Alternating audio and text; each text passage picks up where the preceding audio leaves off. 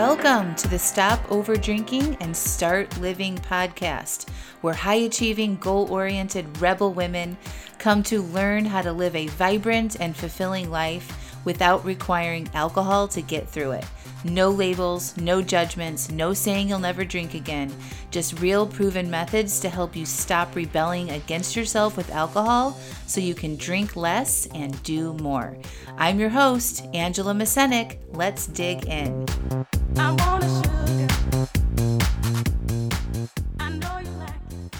Welcome to episode 189 Naming What You Want. Hello, hello, hello. Welcome, beautiful friends. I am very excited right now. so, I think last week I mentioned that I'm making a lady corner in our master bedroom. And full disclosure, my husband and I have agreed to sleep in separate beds, which I'm, you know, overcoming my own hesitations to share this, but I think it's really important. So, I'm going to. So, I think so many women can and people can resonate with this, right? Like a lot of times our spouses and partners sleep in separate rooms because of snoring or, you know, interruptions or things like that. And I just want to let you know that it's okay. And it's okay to set up your own sleeping situations that are best for both of you if you are partnered. And for the longest time, we have gone back and forth with this. So, not really like battling or arguing about it, but you know, like when I was pregnant, it was really hard for me to sleep and I value sleep so much. and so like if he was snoring or something like that, it would not work out well, so he would go sleep on the couch or whatever. And we've been married for 13 years, so there's been many iterations of this. And um, in the past few years, we've actually have been sleeping in the same bed until recently like my husband snores really bad and so he's been snoring again more we've explored all of the options the CPAP and all the things and so he's been sleeping in our family room and it's it's not bad. There's like a nice little mattress he puts on the couch and it's a big deep couch and it's cozy and comfortable and things. So it's not like I kick him out of the not that I need to explain this to you, but it's not that I kick him out of the bed in the middle of the night. He goes sleeps on the couch or something. So it's not a bad situation. But it's also kind of like we didn't really like it. And it was always this feeling of just, it just didn't feel right for us. And I had proposed to him a while ago to have separate beds in the same room. What I actually proposed was that he have this like a twin size bed in this little corner of the room. and I would stay in the queen or the king size bed. And I just don't think I presented that in a very fun and exciting way to him. And he was just like, no, it's like we're giving up. I'm like, but you're sleeping in a totally different side of the house in a different room. And so, anyway, um, I came back with the idea of a lady corner, and I would take a smaller bed in the corner of the room. And he was like, okay. Um, and so I created this lady corner, and it's amazing. I got a new bed, I got a new mattress, and I, I created this beautiful, cozy little lady corner. Um, and I'm really excited about it. And maybe I'll post a picture of it on Instagram so you can see it if you don't um, follow me, but you should at at coach with Angela Masenik. So it's at the the at sign coach with Angela Masenik. I will be brave and post a picture of the lady corner on the gram. So you can go check it out. But I just want to offer and so anyway, getting back to the point of this, it's like asking for what you want is the topic of this week's podcast episode. And really, it's like just naming what you want, letting yourself name what you want and or need. And being brave enough to do that, right? So like there's there had been whispers in my mind about doing this for a while, you know, and and I, I think like there's just so many societal rules around this and like i'm even noticing them come up as I'm sharing this with you. Like it's kind of uncomfortable for me. And, you know, in the back of my mind, I'm worrying about like what what are his parents gonna think? You know, when they come and visit us. Or what are other people gonna think when they see this? Do they will they think that our marriage is in trouble? Well, you know what I mean? What does this mean? And will they judge us? And it's like, yeah, I'm just noticing all that stuff. And what I'm coming back to is we're doing something that's meant for us and it really has no bearing on what other people think and it's okay right and so we've had two nights of this um, setup in our living in our bedroom And it's been so fun. It really has been. Like, he has got to sleep in this big, nice bed with no interruptions. And we're both in agreement to it. I think that's probably the biggest takeaway from this. We both decided together that this is what we wanted. We didn't really decide together that him sleeping on the couch was like a good decision. It just kind of happened. And so when it when it was happening, it was just kind of like I felt guilty and he was probably a little bit put off because he didn't have his own space and everything, you know. And it's like yeah, he had to pack his stuff the night before and get it all ready and take it to another room and schlep things around and he never really complained about that, but just the energy around the whole thing didn't feel like consensual or like we were both in agreement to it. But since we talked about this and I proposed it and now it's happening, and we both are in agreement about it, it feels so good. And we get to be in the same room together and like talk, you know, and and share that with each other. Um so I'm really loving it and I just want you to know that it's okay if you have this type of situation or you're you want this type of situation. Um I think it's really important just to name what it is that you want. Okay? And it may not be a lady corner. It may be something else. It might be that you know, you want to stop over drinking and you keep getting whispers in your mind that you need to change your relationship with alcohol, okay? Or maybe it's a whisper that, you know, you need to do your family structure differently. Or maybe it's a whisper that, you know, this job that you're in isn't right for you. And so I just want you to decide that you're going to name it, okay? Let it be heard. Write it on a piece of paper, share it with somebody, okay? So the way this whole lady corner thing happened was I was sharing some feelings and thoughts that I was having about our current situation in this house. And um, I was sharing it with some really close friends and feeling frustrated and needing lots of breaks. And I felt like I didn't have any privacy or space. And it was really grating on me. And so my friend offered me to stay at her house um, she has a lady palace, it's called. it's an apartment. They're doing a nesting situation because her and her husband are going through a divorce. And so she was going to be gone for an extended period of time, and she offered me her place. So I went there and I got the space and I had time to review and evaluate and explore exactly what I wanted. And I just was honest with myself and I said, I want my own space. How can I get this right now? Right? I knew I didn't need my own apartment okay, or anything like that. Like that felt too much, you know, because, you know, I, it's not that I want to get a divorce or I feel like we need separately. I just needed some more of my own agency and my own space. Like I loved how she had her place set up. It was very pretty and like the sheets are really nice and like it was all just her. And I'm like, I want that kind of space in my house. And so I created that. So getting back to just naming what you want. What do you want? What comes up when I ask you that question? Are you listening to that? So, this podcast is called Stop Over Drinking and Start Living, right? So, the main focus here is I'm helping you get what you want out of your relationship with alcohol.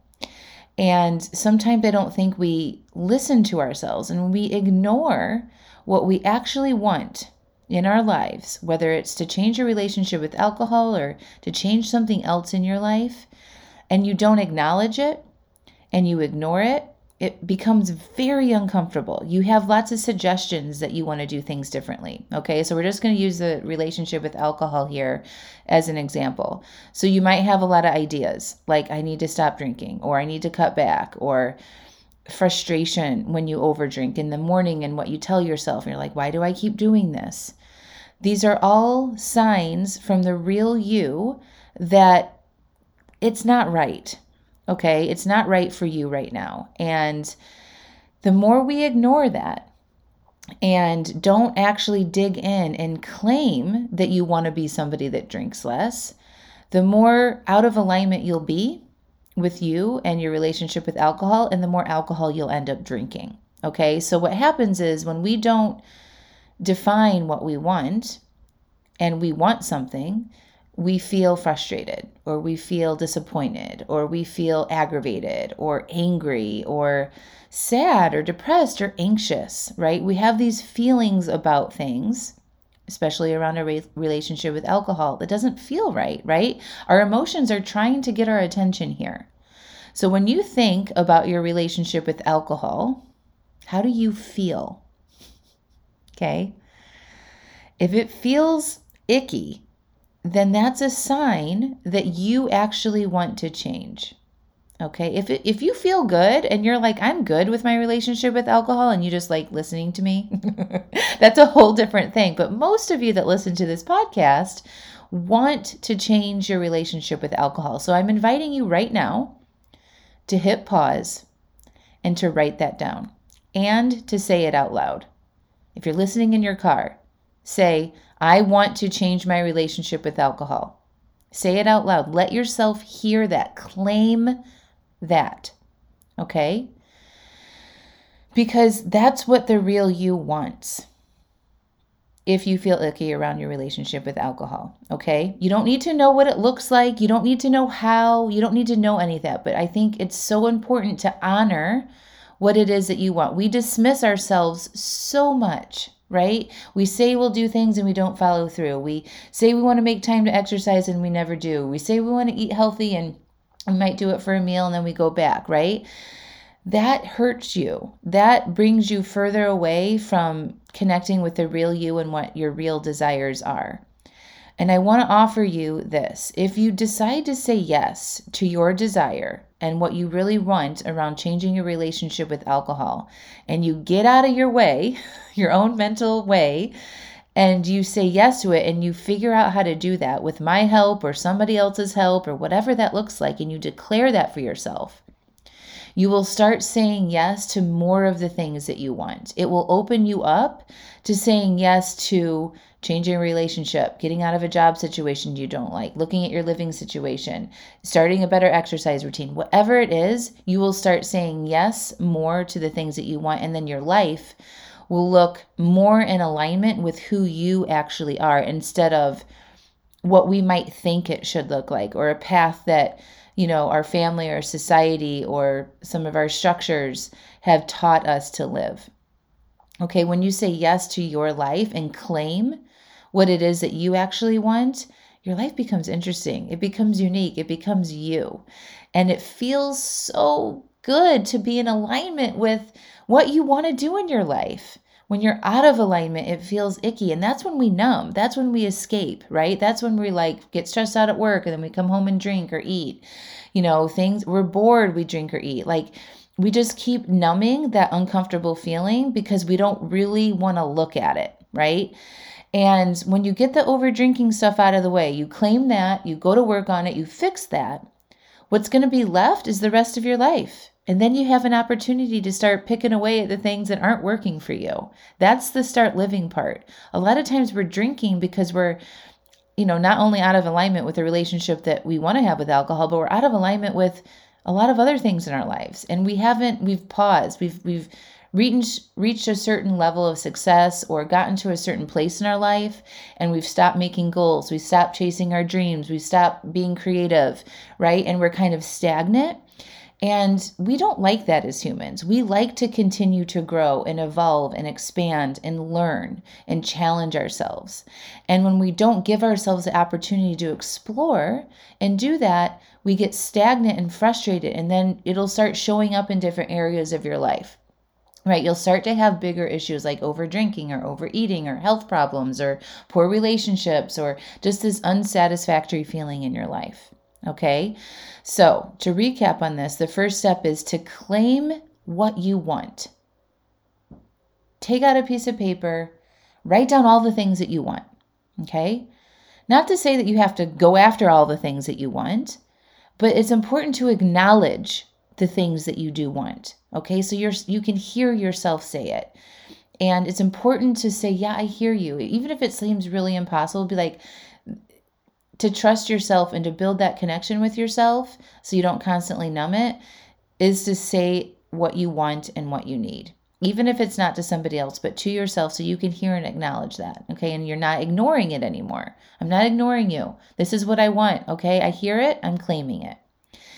And then choose something that you want to work on. Now if you're listening to this podcast i'm guessing you want to work on your relationship with alcohol. And i want to give you a nudge, a high encouragement to join me. If you've been listening to this podcast for a while and you've made some progress on your relationship with alcohol and you know maybe you're really good now at cutting back on you know weekday drinks or whatever but you still have over drinks during the um, on a weekend or you know in social situations or on a vacation or you find yourself kind of going back in your old ways that doesn't mean that you're not capable of changing your relationship with alcohol forever or that you wouldn't be a good fit for my six month coaching program or any of that shit. It just means that you might need an extra support. You might need a coach like me to help you see things and get through your obstacles that you can't see yourself. You're not a failure for that. Okay. So a lot of times I get asked if, you know, a lot of people test themselves and they say, you know, I'm going to give this a shot. I'm going to see if I can make a drink plan and follow it. And if I can, then maybe I'll consider joining Angela's program or whatever. And then if they fail or can't do it, then they're like, well, if I invest all this money and join Angela's program and I fail, like that's going to be a huge disappointment for me and I'm not willing to take that risk.